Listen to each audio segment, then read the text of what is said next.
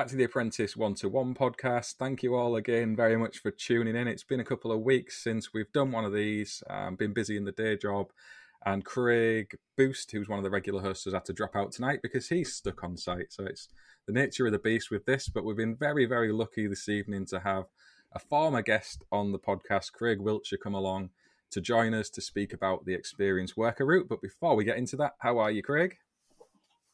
Yeah, not too bad at all. I thought it appropriate. I wore my old Sparky T-shirt tonight, Mark, just to uh, reflect my age and experience. but uh, yeah, you've, really uh, good. Really time, busy time there, on the job yeah. now.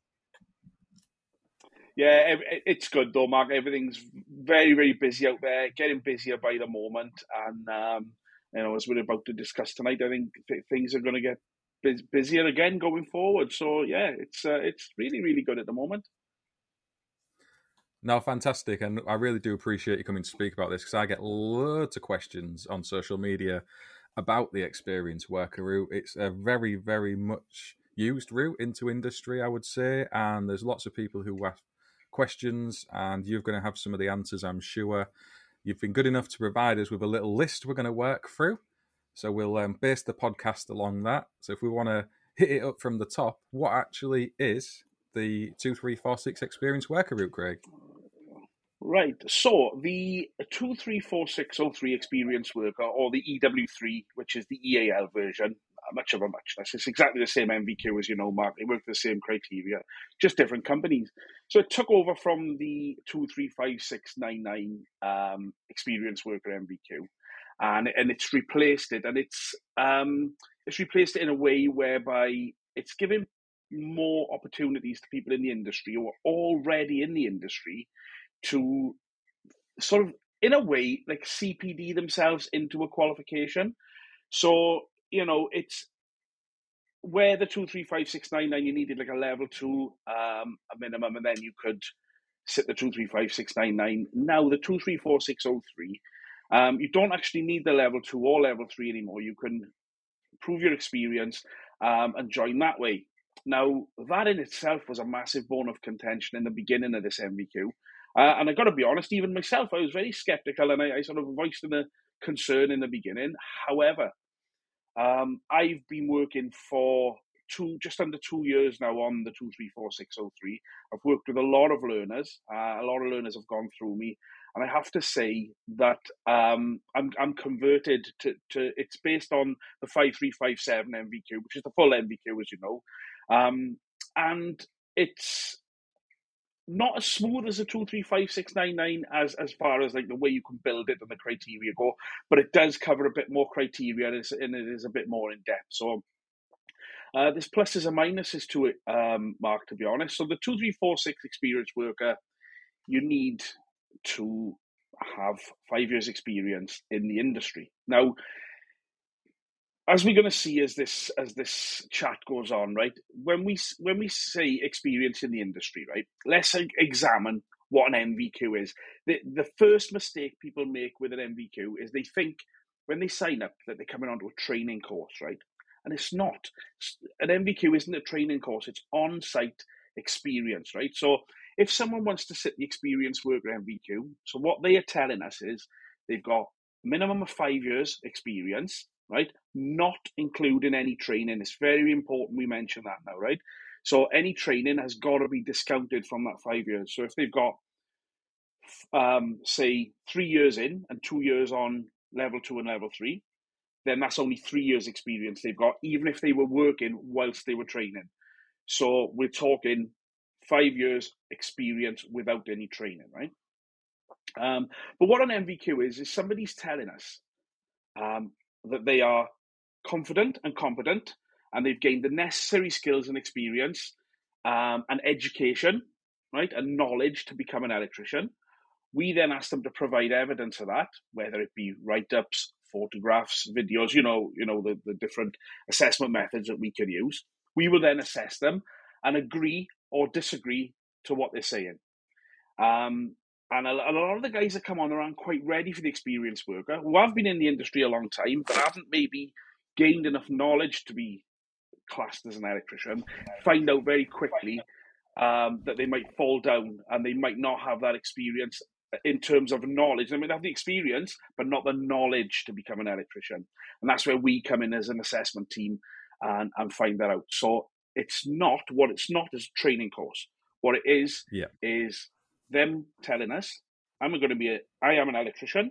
I'm good enough to be an electrician, and I'm going to agree or disagree. So that that's the first massive thing I think that um, is really important for people to understand. It's such a so good point because that's essentially what it is. Yeah. Yeah, it's one of those where there's people who think it is a training regime. So you sign up for these things and you're going to be kind of tutored through your learning, but there's kind of the assumption that you already have done much of that and it's sort of filling in the gaps. Is that fair to say? Where your training might not have been complete in terms of yeah. an apprenticeship or full time learning on the 2365 or whatever it is called today. This is kind of maybe helping people fill a few of those gaps. Absolutely. I'll give you a classic example. Um, so you may have someone who's done uh, who, who, left school and went to college, uh, and they did a couple of years in college, might have achieved the level two and or the level three, right? But then the college has gone bust, or they've left for p- personal family reasons, or something's happened where they couldn't quite finish that training. And they might have come out of the industry for a bit, but then they might have gone back in. They might have got a job as an electrician's mate, um, as a as a um, not a labourer. What I'm trying to think the what are they called, Mark? Where an improver, um, an improver. Ah, you go. Sorry, man. Senior moment there. That's the old part of me. All right, coming out. Uh, yeah, an improve. You know, maybe working as an improver, which which is absolutely fab. Um, so they've got the the knowledge there because obviously they've got the level two. Maybe have the level three as well. Um, hopefully they've got the regs too, the the eighteenth uh, amendment two now, as you know. Um, and then they just want to seal the deal with the NVQ. Um, with the way everything's gone and with the way the industry's changed now, they're all going to have to have it. We we are all going to have to have the NVQ. Um, you need it now to become a member of the NIC um, scheme. You need it to become a member of the NAPIT scheme. You even need it now if you want to sit the um, electric vehicle charging course. Um, and obviously to get your JIB gold card. So it is something that we're all going to have to have. And I feel, especially as the criteria has been set level across the bar, um, rightly so, you know. And I, I don't feel. I, I, mean, there's always going to be arguments to to and to and fro regarding the um, the NVQ. We'll we'll talk a little bit about social media later. Um, but essentially, that's what the NVQ is. It's it's somebody telling us that I am good enough to be an electrician, and we're going to assess them to agree or disagree based on the evidence and information that they give us. So that's that's that in a nutshell. Yeah, and and kind of your next question that you've got on your list is who's eligible to eligible to join And I guess you've kind of answered that already. That it's anybody who's got five years' experience in the industry. So that could be somebody who has been a domestic installer, for example, maybe with a CPS and not done a traditional apprenticeship to fulfill the requirements of applying for a gold card and being able to be a qualified supervisor and all that that's going on in the background with the ECS, or somebody who's been out you know, on site for a few years but not kept up to date with the quals as much as they maybe should have. As long as you've got that five years, this is pretty much available to to anyone in industry, is it? It, it, it it's yes and no, right? Is, is going to be my opinion on this, right? And um, as as this goes on and we go into skill scans, you'll see why. So five years in the industry, right? So we could have somebody who's done five years of just doing um, trade, for example, right? and has got absolutely no knowledge of the electrical industry. So in reality, they have been in the electrical industry for five years. So yes, they would be eligible to apply, right? But then when it comes to them being questioned and assessed in terms of are they actually eligible to join, maybe not, because they might not have the necessary knowledge in order to say to us, you know, we're, we're a fully qualified electrician. Um, so yes, five years experience, excluding any training. Um, I do believe, I don't know if this is sort of um, actually written in, um, but just different conversations I've had. I think now the minimum age is 21 to join. Um, but personally, in, in reality, we've got to be looking 24, 25. I mean, when we are um, profiling people and carrying out the, the skill scan interviews, which we're going to talk about next, um, when we look at the dates of births, you know, anybody age 21 or below is, is not really going to get through the net because it's impossible that they will have had five years experience plus um, plus any education I know we have had one or two exceptional circumstances, mind, where um, people have proved that, and that's absolutely fine. And, and in fact, the, the the, the two people that that, that ha- that's happened to with me are actually exceptional electricians and, and fully deserving of the qualification. Um, and, and I'm more than happy to put my name on both of their uh, qualifications. Um, however, it was quite rigorous in the end, and, and net uh, NET net do have a safety net in terms of um, picking up that. You know, when they did pick it up on both instances, and and the you know us and learner really did have to prove um, that they did have that five years experience. And again, I, I sort of agreed with the Nets decision there, and I and I thought to, to myself that the diligence they showed in both those situations um, was fantastic. And just to even pick them up, it just shows that there's a safety net there. So yeah, five years experience in the industry, less any training time.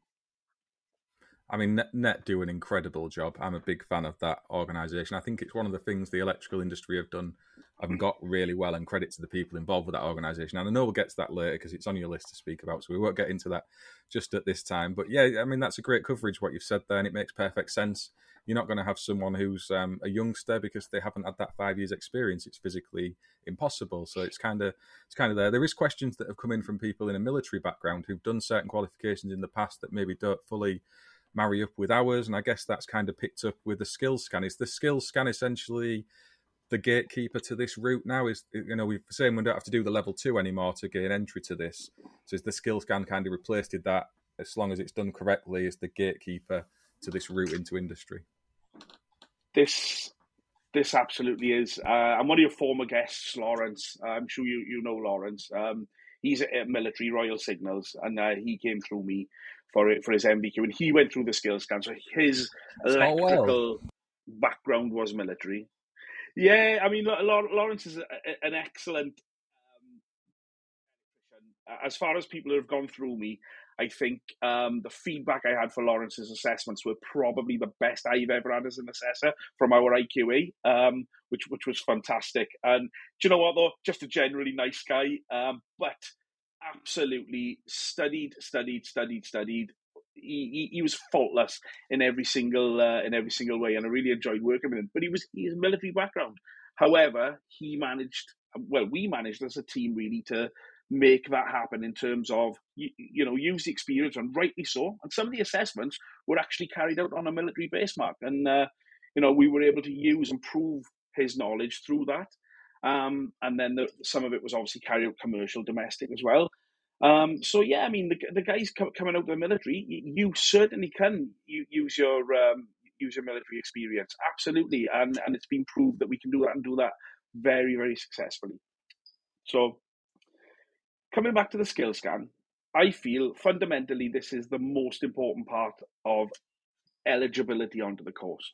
So when the on social media recently, there's been a little bit of um, controversy out there whereby um, the skills scan was viewed as a kind of brief conversation where you know um, just talk about X, Y, Z, sign the box, cross the T's, dot the I's, and uh, and there you go, you're in. It, it's absolutely not not that at all. So typically, one of our skill scans will last between half an hour and forty five minutes, and we cover the whole range of um, experience, qualifications, cable, containments, and accessories. We go through BS7 671, um, or certain elements of BS 7671 just to ensure that the guys, you know, are aware of the, the, the different um, regulations in terms of their installs. We have a very robust testing conversation. Um, and a, it's a general discussion on their experience and on what they've done. And contrary to popular belief, Mark, the skill scan is subject to IQA and it is subject to EQA. So it is um, what? Sorry, Greg. What, what's IQA and EQA? Just for, just for, people who maybe don't understand, there's a lot of sorry, apprentices buddy. who listen to this. Yeah. So, what, what sorry, mate. Yeah. Mean? Um. So, so, yeah, absolutely. So, I, as an assessor, will assess a learner, right? Once I've assessed it, I will make an assessment decision whether I agree or I disagree, like we talked about earlier, that that learner has the knowledge to pass that assessment. So let's say, for example, I carry out, I don't know, a health and safety assessment on a learner, right? Unit 102 of this particular qualification. And I pass the assessment. That doesn't mean that that assessment is passed. That will then go through a quality control progress. So we'll have an internal quality assurance, right? So it'll go from me to the IQA. Now the IQA will sample it. Um, you know, it's like um, an EICR where when an IQA um, starts working with an assessor, he'll 100% sample me. Um, after a number of assessments, he'll 75%, 50%, 25%. That's how it works, right? But anyway, the IQA will then assess that as well. He'll, he'll assess me assessing, and he will agree or disagree with my decision, right? Then it will go from the IQA to the EQA. So that's the external quality assurer who generally works for, for example, City and Guilds. And then he or she, sorry, but no, no, no sexism meant at all. There's some fantastic female IQA and EQAs that we work with as well. So uh, I'm sorry, ladies. Um, but the EQA will then look at it, um, and then he or she will disagree with the IQA's um, decision. So there's a safety net of me being a diligent assessor. Um, if I'm not being diligent, we've got internal quality assurance. If they are not being diligent, we've got external quality assurance. So this skill scan will be and is subject to internal quality assurance and external quality assurance. So this is not just a chat. Yeah, no problem, you're in, mate, tick in the box. This is a robust conversation where uh, I'm, I mean, I'm not going to go into any of the questions at all that we ask, Mark. I, I don't no. think that, that, we should put it out there really. Um, but it is a robust conversation, and believe me, if anybody's watching this, um, you will be challenged on your knowledge. Um, now, if we disagree that that person hasn't got the, he might have, he or she might have the experience, right? but they might not have the knowledge. That's it. They won't get past that that skill scan phase. That that's then yeah. not over for it's them. like an in, but in-depth it's interview. Like they need to take a different route. You got it. Yeah, in-depth interview. Um, but from that interview, should they not be successful in that particular part, it's not the end. So don't don't think if you don't get through the skills scan phase, that's it. You know, it's over for you. It isn't. There's other routes in, but you'll be advised on the route in. So, for example, it could be that you're asked to go and do the level two, the level three, and sit the two, three, five, seven NVQ. Um, it might be that we give you an internal course to do. We might feel your knowledge is there or thereabouts, but it's not quite where it needs to be. So we might sort of have an internal course that we put you on in order to bring your knowledge up, and then re-interview you, and then just to ensure that that's sort of there and sunk in and then um, and then happy days. Then you know you could you can get in that way. So um, an unsuccessful skill scan isn't the be all and end all of it. Um, we do at my level, we do have to be diligent. This is the, this is the one key thing that's come out over the last couple of years, um, and I'm going to give you an example of of, what's happened. So I, I, work for a number of different training providers, um, as you know, Mark, right? And I had somebody sit a skill scan with one training provider, and absolutely no nowhere near where this person needed to be. So it was unsuccessful, and I advised the candidate on the route that they needed to take. About a week and a half later, I had another skill scan booked with, oddly enough, somebody with the same name, but for another training provider, and the person had come back through me and uh, trying to get back back in another way. Um, and, and again, obviously unsuccessful. And then I do believe that they, they tried with somebody else and fortunately enough, the, the other company who I don't deal with, I never have dealt with, but I do know people there, um, and they were unsuccessful there as well. And I'm led to believe that the candidate is now doing his advice, sitting the level two, level three, and the two, three, five, seven. Perfect result there, but it's a really good example of how the skill scan should be used um, by all training providers. And as long as we all stick to that, we can drive up the quality in the industry, which ultimately that's what this is all about. Yeah, I mean, totally. You often see those arguments on social media. I've, I've seen them as well, where it's kind of said it's just a, a, quick chat to get you through and you're going to be badged up with your gold card in no time. But that's not the reality. You're working this system, you see how it's supposed to be done. And as with everything, we all know there are shortcuts and side steps to anything in life. If people want to cheat, they will find a way to cheat in anything, not just the electrical industry. So as long as we make our systems as robust as is reasonably practical, you know, we can only go so far in these things. I think that's fair enough, and it sounds yeah. like this is a helpful a helpful way to direct people because I know loads of people out of a military background who've just been default sent on to do, you know, civilian qualifications, level two, level three, maybe repeating stuff they've already done that they didn't need to. So this is, I think, it's a helpful step mm-hmm. to have a thorough review of your skills, the level you're at, and then set a training regime in place to bring you up to what industry is saying. This is our our standard. This is where everyone's got to be at. I think it's a good thing. I like it. I like the sound of it. It sounds good to me if it's done correctly, it's absolutely fantastic, and it doesn't just benefit the learner. So, um, as an as an example for that, Mark, as an assessor, I get to really see what that learner knows or doesn't know. So, you know, we're not expecting the learner to know every single thing. Nobody does. I don't. You don't. You know what it's like. Every day is a school day, right? But what it does, the skill scan for me, I'm gonna. I know ultimately I'm to end up assessing that learner, and I know points of strength, points of weakness. So, okay, that that learner might be absolutely fantastic at installation. They might be they might they might know how to do containment factors, for example, and they might know all the installation stuff. When it comes to testing, they might be really weak and they, and they might be unconfident. That, so that conversation might part of that conversation might not go too well, but we wouldn't necessarily say, well, okay, you know, you did, you've got clearly you've got the experience, clearly you know the regulations, you've referred to them, we're happy with that. You know what, you fell down on testing.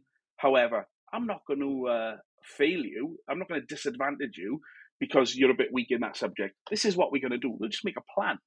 And for an assessor and for, a training provider, that's absolutely brilliant because you can say, do you know what we'll do? Um, just touching on the next point, you know, they, they have to do the 2391 um, dash 50 as a minimum anyway. They have to do the 18th edition anyway. Uh, and then they're going to go on to do the AM2, right? So what, what we would say in that circumstance is, well, look, installation wise, no problem. Let's give you the induction and let's start on the on the qualification, right? However, before we do any testing and fault finding, I'd like you to go away and sit the 2391. Get that qualification. And when you've got that, then, so let's concentrate on the installation part now, because um, we've got plenty of time to do it. And then you do the 2391 in the meantime, give us the evidence that you've passed it, because we need it anyway to give you the qualification. Then we'll hit the testing and fault finding. We might even do that part of the skill scan again and then do the testing and fault finding, offering any resources that we've built up along the way, helping them to sort of boost their knowledge. And, uh, and, and I've had a lot of people, and I'm talking maybe 40, 45% of people. You know what it's like with testing, Mark. It, it's the it's the bugbear of the most people but once they come through, um, and, and sometimes in the skill scan, they'll go to absolute pieces. I've had people crying in the skill scan, right? But then they've came back to me later when they finished the qualification with a thank you. Thanks for making me feel like that. Because they don't realise they didn't know. Um, and, and then at the end, you know, and, and, and they'll say, oh, look, Craig, nice one for that, mate. I'm, I'm glad you failed me actually on that part because now I'm a better electrician for it. I now know how to test it. Before I was just watching some bloke press buttons and, you know, no, I can do this, this, this, this, this, this. And there's no better feeling, um, you know, well, apart from getting a bottle of scotch through the door, which happens from time to time, um, there's no better feeling than, you know, seeing that guy or, or girl, you know, really get through and really hammer the test inside. So that is the beauty of the skill scan. It helps them, but it also helps us. Um, and that's a fantastic little relationship then.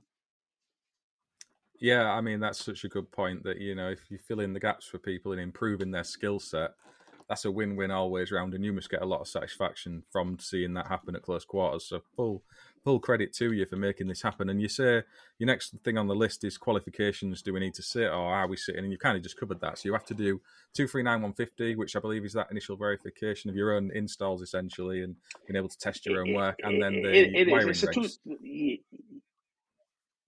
yeah, two three nine one fifty. To be honest, I always recommend everyone does the two three nine one fifty too. If you're going to put yourself through that course, go for go for broke um, and get the full qualification. It'll benefit you so much more. So the majority of my uh, people go for the whole thing. Um, 18th edition, yes. And just to explain a little bit how it works, and I actually had this uh, conversation earlier with somebody today, is that with the 18th edition and the 2391 and the NVQ. that then qualifies you to sit the AM2. So you can't sit the AM2 until the NVQ is complete. the NVQ can't complete until you've done the 18th and the 2391. So, what that means in terms of assessment, I suppose, is should we take, for example, the test inside of it? So, we're assessed on one occasion, aren't we, in the NVQ? We're then assessed on another occasion in the 2391, and then a third occasion in the AM2. So, the framework, the whole thing, you've been assessed on three separate occasions. If that's the case, you are competent to become an electrician, in my opinion, uh, because they are three rigorous and robust assessments that you're going to go through. Um, and then you can quite rightly and quite proudly call yourself a Sparky, and you may, may even make an old Sparky. You never know, but but that's how it works, and it's just important for people to know that um, where the two the two three five six nine nine, you could sit the AM two whenever you like during that course. The two three five seven, you can sit the AM two whenever you like. But the two three four six oh three, you have to get the those elements 18th 2391 NVQ, then you sit your AM2. You've answered one of the questions I had given in for asking you just right there, because that was one of the things that people had asked. Um, what was kind of the order of these things? So yeah, and it doesn't sound like an easy route to me. This doesn't sound like a shortcut. The easiest way to qualify as an electrician, I always say, is to do an apprenticeship. Everything else is very difficult. It's very much on the the learner, the individual, to make things happen for themselves. And this is really tough. Your AM2, 2391, wiring regs, doing a portfolio of work. If you put the effort in and do it properly, that is not easy. So I don't see that at all. It's not an easy route at all, Mark. And and I mean, I've I've had right now thousands of clients um, come through, thousands of guys come through my books, right? Um, and I would wager a bet that you could pick any of them at random and ask them, did you have an easy NVQ with Craig? And the answer is going to be no. So again, and going out for the industry, if you want an easy route to your NVQ, don't come to me. I'm not going to give it to you. If you want to be a fully qualified elect- electrician with all the bells and all the whistles, and you really want to know your stuff, and essentially you're going to know what I know and do what I can do, come through me because I'll give you that but I'm not going. No one's having an easy ride. Everybody is going to be. Oh, my mission in life, my aim, my passion is just to drive up industry standards. I've come through the old school mark where Part P was introduced 2005 disastrous for the electrical industry right absolute nightmare you know you had you, you you know no detriment to kitchen fitters and plumbers and carpenters you know but you had people who one day wiring up a fuse spur and the next one we had them in a factory um, trying to trying to fit a three phase board. It just did, it didn't work, and it, has been a nightmare. So to get from there, from 2005 to this point, and especially now having seen what I've seen with the two three four six, um, I I think it's a fantastic change. And and what's really made me chuffed a bit and happy. so get a bit emotional about this sometimes. What really made me happy is when NIC and NAPIT got involved and raised the bar as well, and they come to the agreement that as from last September, no, to join us, NVQ3, even now to become a QS, NVQ3 minimum. And, and I just, I'm so pleased with that because I can see it's working and I can see, because I get insight into the industry every day and, and because my assessments are so diverse, I get to see renewables, I get to see industrial, I get to see domestic, commercial, and I can just see little bit by little bit the standards just getting raised and raised and raised and raised, and that's what it's all about, and that's why I do what I do, and I absolutely love it. No, too right, and you, you you're spot on. It's great to see industry coming together at last and trying to raise that bar a little bit.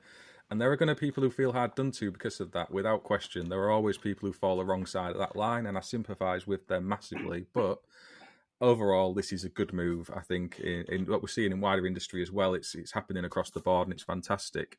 Um, but speaking about the two, three, four, six in more detail, you've got on your list sort of what are the units. So do they kind of match up with the apprenticeship framework, or is the different units that are involved with that part of the course? Yeah, assessment? I mean, it, it, it now kind of mirrors the five. Yeah, it mirrors the five three five seven NVQ now that every apprentice will go through. Um, and we've got the units, the 102, um, which is the health and safety. I think it's 01 on the EAL. Um, and you'll be assessed on two occasions for every unit in your NVQ, right? So the unit 102, health and safety, will be assessed. Now, this one will be on site observations only. So there's no other assessment method allowed. This will be an on-site observation where the assessor will review you on site, um, talk about the health and safety, and go through a full uh, and robust health and safety assessment with you based on the criteria that's laid down. And then you've got the installation units like 106, 108, and 109. Um, it's kind of back to front. So 106 is kind of like functional technical information slash organize and oversee. Um, now, this can be a bit of a tricky unit sometimes because a lot of this is focused on organize and oversee supervisory. Um, and a lot of a lot of the guys are not supervisors, um, so they've got to kind of we're trying to encourage them to think how a supervisor would think. How have you been supervised? And that's absolutely fine uh, to do that. Um, and the functional technical information part, you know, we're looking for you know the use of manufacturer's instructions, for example. You know, we're, we're looking for drawings, designs. Um, you know why drawing shouldn't clash with other site services, and and the full sort of knowledge on how that all works, right? Um, 109 and 108 are the wrong way round. So 108 is terminate and connect, and 109 is kind of like prepare to install and first fix.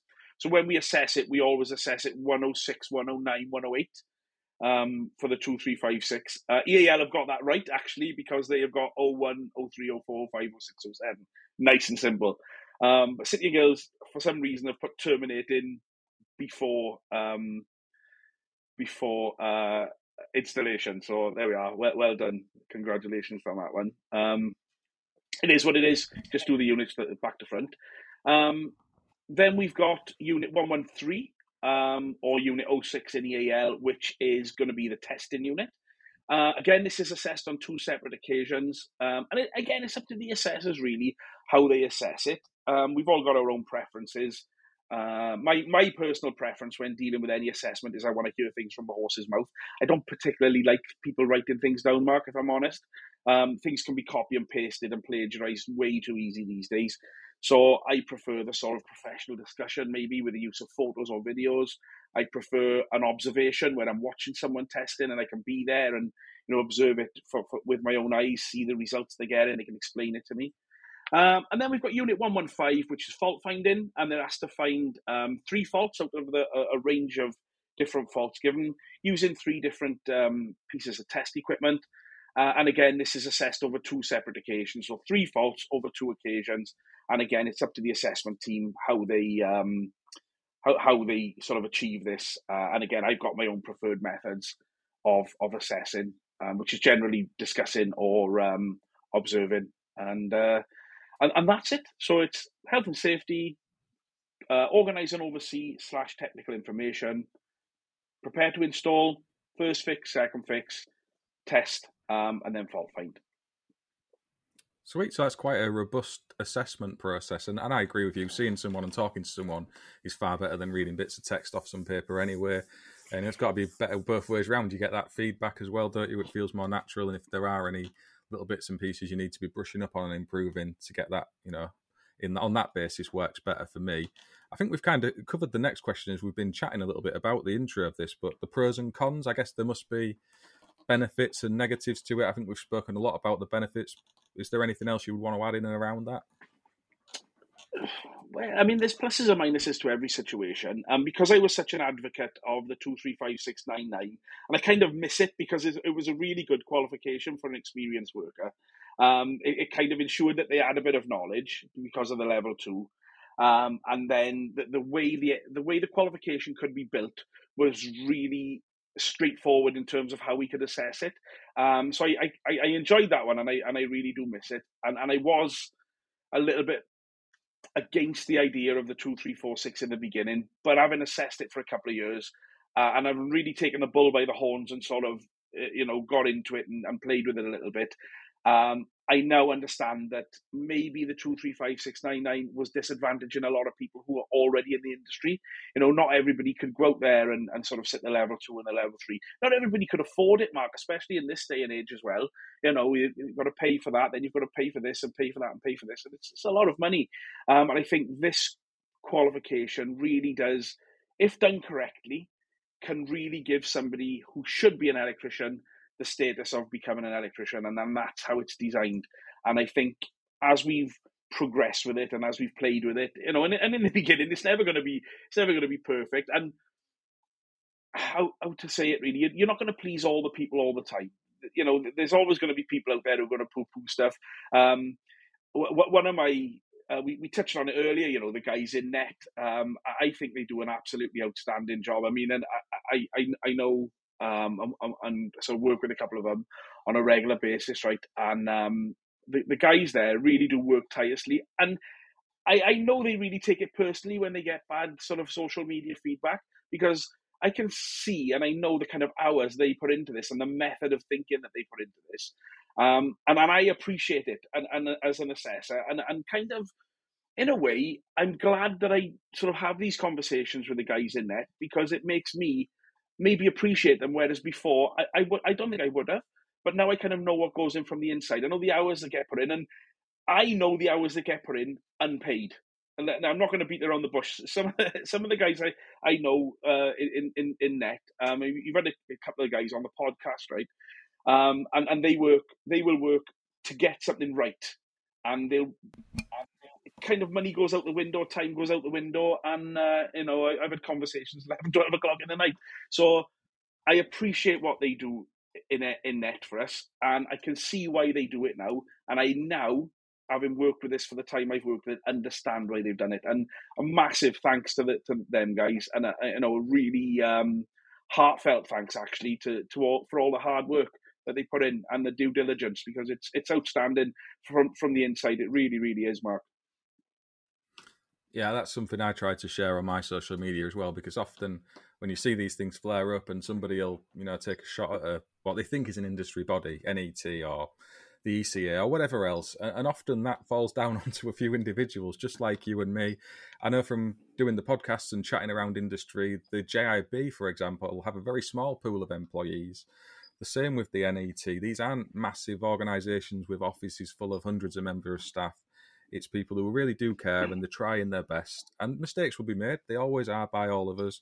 And I think if um, we all just thought a little bit more before we spoke sometimes and kicked off on the internet, you know, we could um, help rather than hinder. I think a lot of these places, and and you covered it really well in what you just said there, Craig. So I won't repeat all of that again. And you kind of that's your next question, I suppose, the personal feelings. How have you done this for over over a year now yourself, and you know your feelings on social media regarding this NVQ. I think we've kind of covered that in the in the last little chit chatting and around there. There has been some resistance to it. I had the same sort of thoughts along the lines of you when it was kind of changed and introduced, but having no experience of how it works, I was open minded and listening to you speak about it just now. Mm. You know, that's thoroughly convinced me that this is something that is good for industry. I think, you know, it's something that can be made to work in a way that's better for learners. So I think that's the, the key takeaway I'm getting from the chat with you today. Absolutely. And what we encourage is feedback. Um, and what we've encouraged from the start is feedback. So t- tell us your experience, tell us how you feel, you know. And and t- to be fair, I I got to say, and and this is hand on heart, I don't think I've had one person who successfully completed the NVQ and gone, well, that was a waste of time. I've had people who have been doing the NVQ who've told me it's a waste of time. Um, I'll give you an example. A guy said to me it was a Mickey Mouse NVQ. This is when I first met him. Oh, I got to do this Mickey Mouse NVQ, right? Been in the game 20 years, mate, right? He was a nice enough guy, don't get me wrong, but that was his attitude, right? When we finished the final assessment and I put him through and he was sat there and he was sweating and he was j- jittering and he was like, oh, is it over yet, Craig? And I said, well, it is over, but let me just ask you one thing before I just stop talking to you now. And I'm recording this conversation, Mark. Just, can you just tell me, was this a Mickey Mouse NVQ or not? He's like, no, no, nothing Mickey Mouse about this, mate, no.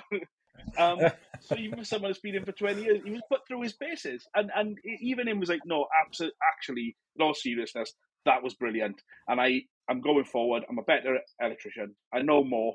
Um, and and in fact, um, actually, I'm sorry, and that was quite nice to you as well. So, you know, that, that's that's how it is. That's how it works, and that's that, that's the reality of it. You know, it's not um, it's it's not there for people to get an easy route. It's, it's there for people to to take on board and, and, and to learn. Uh, like I said, it's not a teaching NVQ, but that's not to say me personally and the other assessors I work with. I mean, I, I work over a broad range of, of, of different providers, and I work with, I'm going to say, the best assessment teams that I have ever met in my life. I mean, the, the diligence that, that the guys I work with show is fantastic. You know, we, we get together on a regular basis, we standardize, we bounce off each other, we hit ideas off each other, but we all support the learners. Um, you know, if one of us makes um, a resource. For example, today I made a little fault finding resource because people, you know, we were asking people for fault finding pictures, Mark, and they were unsure what pictures to take. You know, send them a little list. You know, this is kind of what we're looking for. Um, but I just made like a Zoom PowerPoint presentation, but I've shared that with all my network rather than just me and my learners. So now there's a number of different assessors out there to 10, 11 people who are all going to share that with their learners as well. So as an assessment team, um, whether it's for that company or that company. To me, it doesn't matter. We're all a team. Um, but that resource can, you know, everybody can share it. Everybody can have a little, a little bit of a, what's inside my head, and I, am more than proud to give that and, and give it for free as well. I, I don't want to make anything off it. I just want to, I just want to ra- raise the industry. I want to do my job. I want to help people, and and that to me is very very important, and that's part of the passion, I suppose.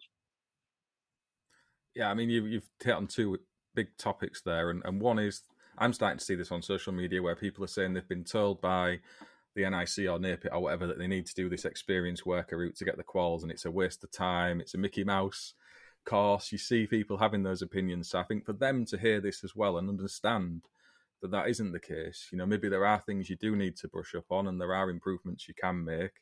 Um, you know, that's it's a good thing. You get out what you put in um, to a lot of these things. And as much as it might be frustrating, having done the job for 20 years and think you know what you're doing, putting that effort in there when industry is saying, actually, just have a reset and have a think. I don't think that is a bad thing. And also your point about assessors and um, and centres, I guess that's you as an individual and the people around you, and that's fantastic. But one of the things on your list that I've got here is assessors and centre quality control. So to ask the question off the back of that, you know, what is actually in place more widely? Because everybody not might might not be like you, Craig. Absolutely, and, and we, we touched on it earlier with the quality control process has got to go on. Um, now, quality control for me is an ongoing process. Again, Mark, it's never going to be perfect, or it's never going to be perfect to everybody all the time, right? Um, there will be people that get through the net, like like you said earlier, in every industry, right? Um, however, working with sort of City and Guilds and EAL um, in the way I have over, over the last sort of four to five years, I know the quality control process that goes on. So for an, an assessor um, to then get quality controlled by his internal guy, who will then get quality controlled by an external person, um, there's three levels of protection.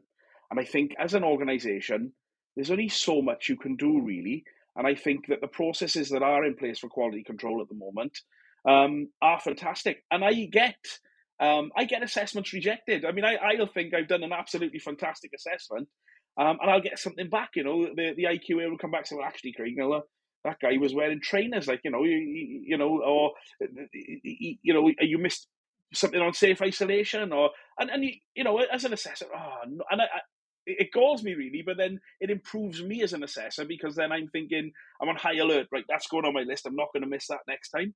So to get feedback from internal and external, I've had, uh, um, it's more scary talking to external than internal. By the way, the internal ones we can talk talk kind of freely. The external ones are kind of a little bit more uh, a little bit more frightening. But I've had my fair share of meetings with them as well. You know, and they've put me put me through my paces on some of my assessment decisions and. Um, and and again, you know, it just makes you a little bit more sharper. It makes you realize, yeah, okay, you know, this process is in place for this reason.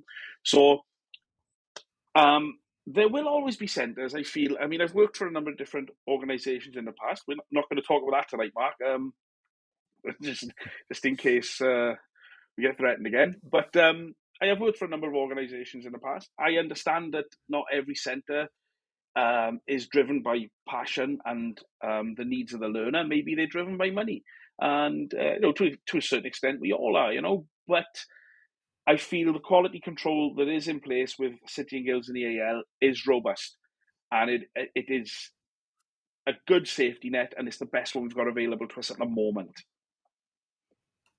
Yeah, I think you're right. It certainly sounds like it to me. I think you're giving a really good overview of what's involved with this course, Craig, and what those safety nets are and that electricians who are already qualified can have confidence in it because that's some of the things that kick out on social media for these discussions it's kind of devaluing what what we already are. And I don't see it as that. I think this is a legitimate way for people to prove they meet that that level and it has to be there it's got a place and it's all about making sure that it's done as diligently as possible and the way you've described it today someone who's actually doing it it sounds very much like that is the case um, and i hope other people listening to this podcast will feel the same as i do about it as well before we kind of move on to closing up the, the chat we're having today um, you've got on your list the domestic NVQ which is a little bit off topic for the two, three, four, six. But do you have a view on that? How do you? That's a new thing to industry now. My view is it's a good thing. Yeah, I'll just yeah. put that out there at the start. Uh, Mark, it's not just a good thing; it's absolutely fundamental to how the industry is going to work. And again, social media. Shall we? Should we call them keyboard warriors, Mark? Should we just? Should we just call them that? These people out there sort of poo poo in this, right? Let's let's put the brass taxes down here now, right? Seventy-five percent of electrical work in the UK is domestic. Twenty-five percent is commercial industrial, right? So there's going to be sparks out there. Um, we are putting guys through the full NVQ at the moment that only do domestic, and they're having to go out there and find these installs to do, sometimes at their own cost, in their own time. We just don't feel as fair, right? So the need for a domestic NVQ is absolutely paramount. And I mean, it's been released. It's it's now you know the standards have been written. Um, the AM2 has been built. Um, again, I think Darren from from Net has been heavily involved in that. Absolute legend of a man. I don't think anybody in education, electrical education, knows any more than that that that man. To be fair, um, but I, but I know he's been heavily involved in that. Um, and and that qualification is up and running, um, which is great. But what we really need, I feel, is an experienced worker version of that domestic electrician. Um, that will really take the whole Part P debacle and kill it dead because we've now got, or we will have, fingers crossed, ASAP, uh, an NVQ just for a domestic spark who they'll never touch commercial in their life. They don't want to. Don't want to do commercial industrial, but it's more regulated. We've got a gold card, domestic electrician written on it. They know where they can and where they can't work. They're not going to get onto a site where they're not eligible. It's impossible.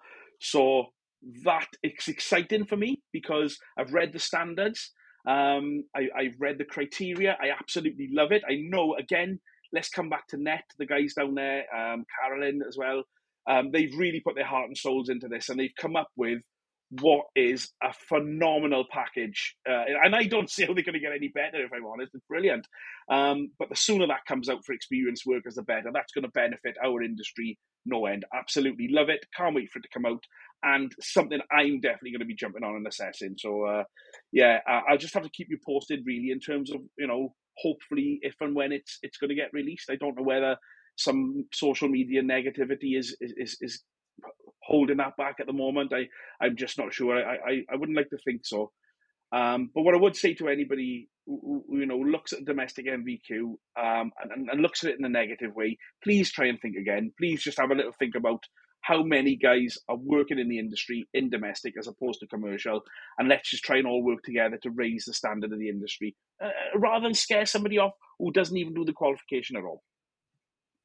Yeah, I mean, loads of great points in there there's there's two key aspects to that course for me. One is there's a demand for it because people want to train in that space. And the other is there's a lot of legitimate employers who are desperate to take on apprentices but don't have the full range of work to offer them that position. So we're kind of excluding those people. I have chats with people like that all the time in apprentice one to one. I'd love to take an mm. apprentice on. We've got the workflow, but we don't cover all aspects of wiring systems, containment. The college have told us that we can't run the course because that's the honest discussion people are supposed to have and it's not to replace the traditional apprenticeship. I know it's not because I've just sat in on the development of that new standard. That's staying. That's going to be there. Installation and maintenance electrician is going nowhere. This hasn't replaced it. It's something new to sit alongside it, and having an experienced worker route for it makes a lot of sense because you know the worry is a lot of these um, shorter course domestic installers might be transferred to a gold card through two, three, four, six in a way that's maybe not quite right and having an appropriate route for them to still meet that that standard, the new standard, makes total sense to me, Craig. I think that's a brilliant point. Yeah, it, it absolutely is, Mark, and and I, I think it's something that it needs to be done. It is it, it, it has started, um, and we just need the um, we just need the experienced worker route now uh, up and running ASAP, and I think that'll be uh, that'll be the tip of the iceberg for us. I think it'll be fantastic. It will, it will. I mean, you kind of touched on this one all the way through this chat, but thanking people behind the scenes, you've got that on your list. Is there anyone outside of NET you're thinking of with that, or is it those guys in particular you're wanting to pass your thanks on towards? There is, Mark. Um, it's you, mate. Um, I, I, I, I'm an advocate of one to one, as you know. I've been a fan since the start, and and again, you know, it's a pleasure. I'm grateful to come on and speak to, to you tonight. Like, um, but the stuff you do, and again, we we we talk. You and I both work a lot of unpaid hours. We we know that. Um, but what what you've done and what you continue to do for the, the apprentices um, and the things you highlight, yeah, thank you. I appreciate it, and I appreciate it on behalf of all of them guys, buddy. I wasn't expecting that, but I'll take it, Craig, because that's fun. That's very kind of you. It's really nice, actually. So thank you very, very much.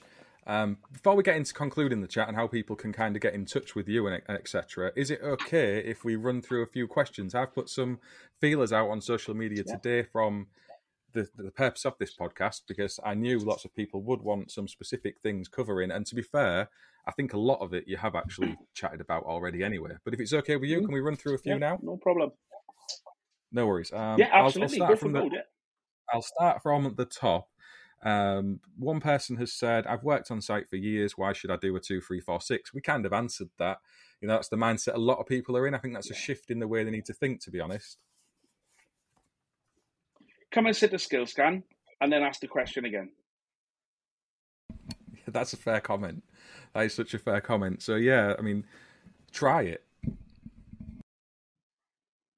Yeah, come, come and sit the skill uh, scan. Have a go and then see how you feel. And you you will find what you'll find, guys, is when you sit the skill scan, if you don't know what you should know, it will be uncovered very quickly. Too true. How long does this this particular kind of NVQ take? What's the average? I know it's going to be different for everybody, but is there an average time frame you can right. put on it? I get asked this question every single day of my life, and the answer is, I don't know. How long is a piece of string? Right?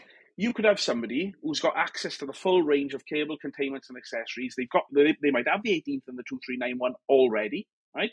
Um, and they might be able to go in and and just have that work, and they might be able to do it in a couple of months, right? You might have somebody who really really struggles um, to get the cables, containments, and accessories. The domestic guy uh, or girl who's out there working and really struggles to get the, the commercial side of it in. So it can take a couple of weeks. It can take a couple of months. I've got people on with me who's been on from the from the beginning, a couple of years. Um, the answer is it's down to you. How quickly can you get the evidence?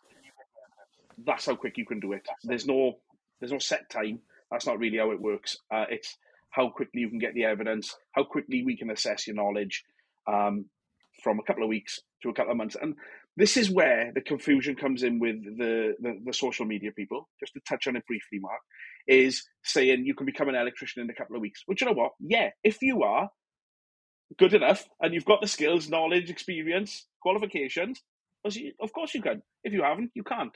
And and and it's as simple as that. Until you get them, you won't. So, you know, it's the, the answer is it's up to you. I think.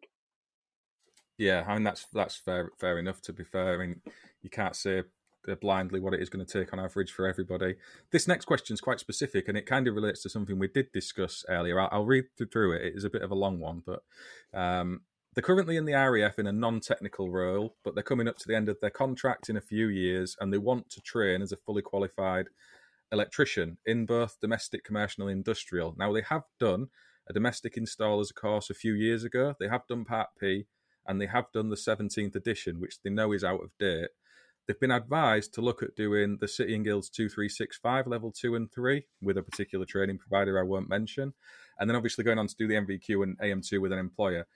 Do they have to do that? Or is it worthwhile sitting a skill scan with someone like yourself coming from a military background with those prior quals?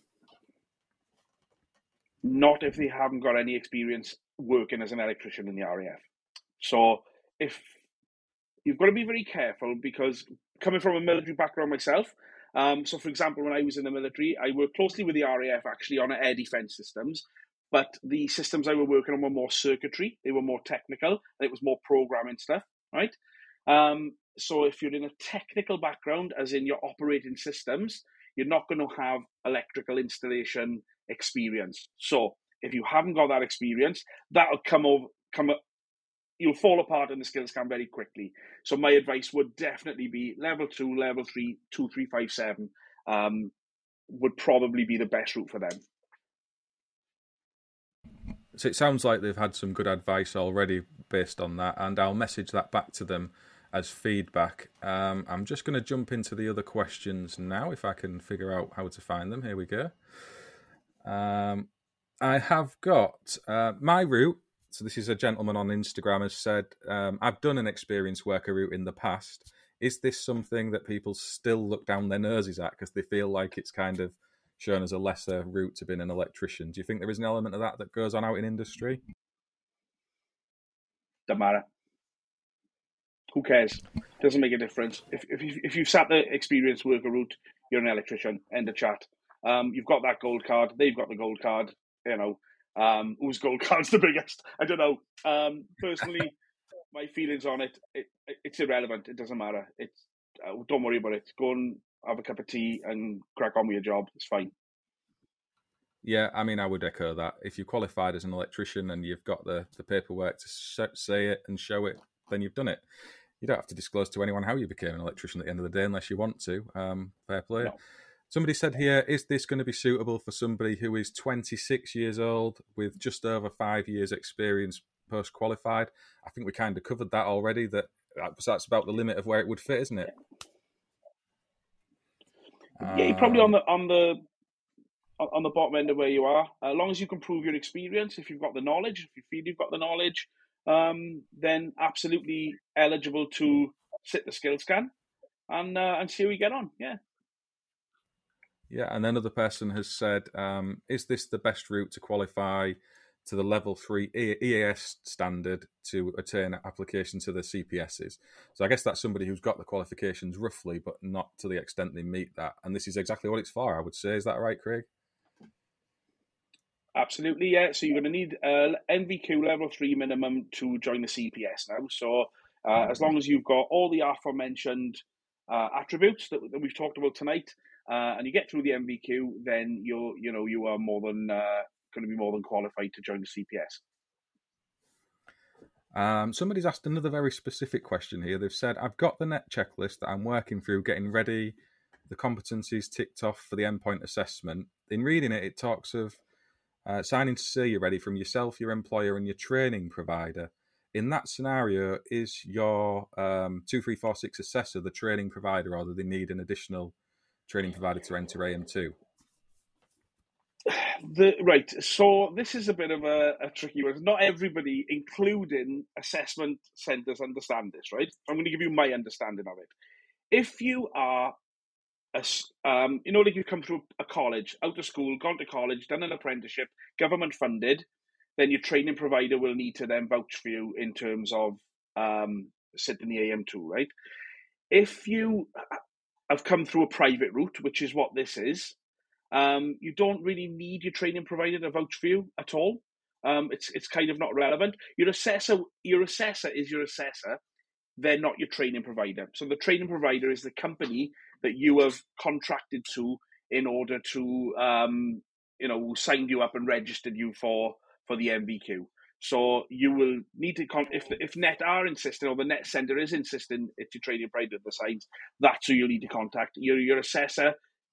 It's just me, you know. I'm just your assessor. Leave me alone. Um, I'm, I'm not your training provider. I am your, I'm assessing you on behalf of your training provider. So if they're insisting, they, will sign it. I mean, they will sign it. Absolutely, no reason why they wouldn't. Um, but as far as I understand it, and actually, I'll get clarification from somebody from Net um, I shall speak to Darren maybe later on and uh, and ask his opinion on it. But my understanding is that a private route uh, learner, we're going to give you the NVQ certificate at the end of the two three four six.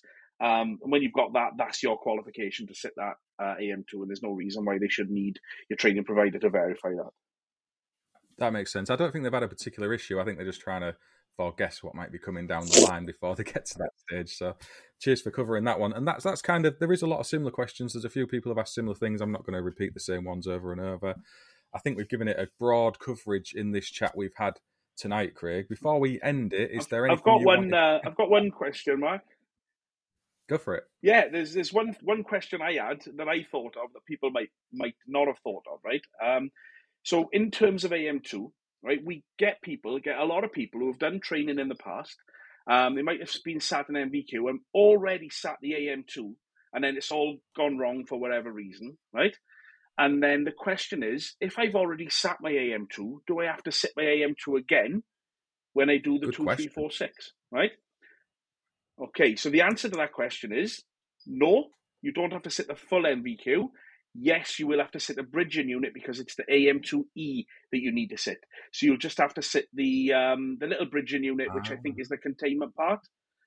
All right, Okay. so your AM2 will still stand. It still counts. It'll stand and it'll count forever, but you'll just need to do an add-on unit, um, which is a lot cheaper than doing a full AM2 as well, which is great.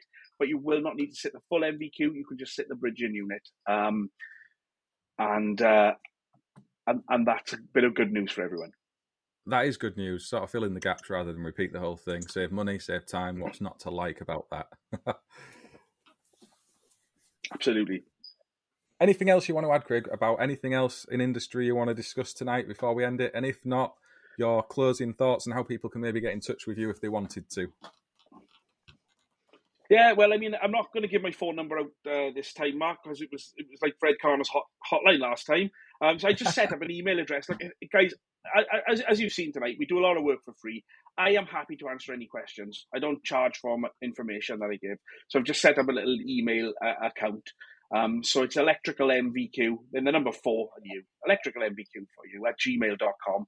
Feel free to email me, email me your questions. Um, email me anything about the 2346 you want to email me, uh, and I'll gladly answer you um, as, as soon as I possibly can. Um, and the other thing is, Mark, in the last podcast, you asked me about what tool I would buy. Yes. If I remember rightly, you said well, what would what you recommend is a really good tool, right? I have, you know me, bookworm, so I always recommend books. Now I've bought a fantastic book that I want to recommend for people. Now, this is specifically aimed at the guy sitting in the two, three, four, six, right?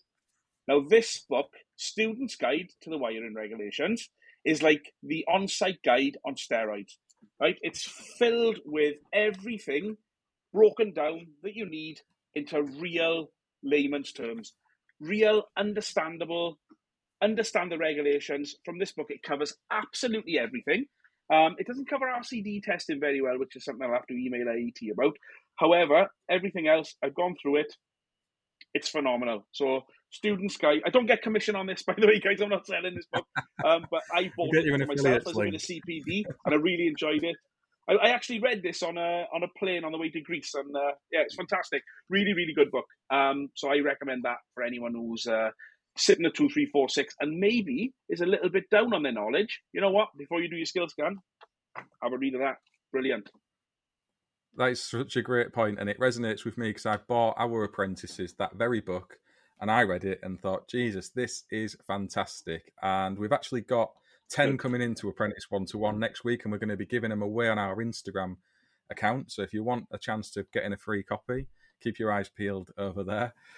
Otherwise, I want to thank you massively for coming on, Craig, giving up your time tonight to have a good chat through all this. I've, I've been asked loads and loads of questions about the experienced worker route over the last two or three years, and it's fantastic to have an expert come on and tell us all about it and explain in detail what it means, how you go about completing it. Um, and I will pop your email in the show notes for anybody who does want to get in touch with Craig. You don't have to add a pen and paper as he read it out there. I'll make sure I get a copy of it. I'll drop a link to that book as well from the IET bookshop. You can get it from other places, but at least you can go off and have a look at it if you haven't been watching on YouTube and you've been listening on the podcast. Um, thank you all for getting involved in the discussion around this on social media leading up to the chat. If you do have any questions after the fact, drop them into the comments below, and me and Craig will have a dig into those maybe through the next couple of weeks and get back to you if we get the get the chance. I certainly will. Thank you again, Craig. We're going to leave that one there, and we'll see you all on the next one.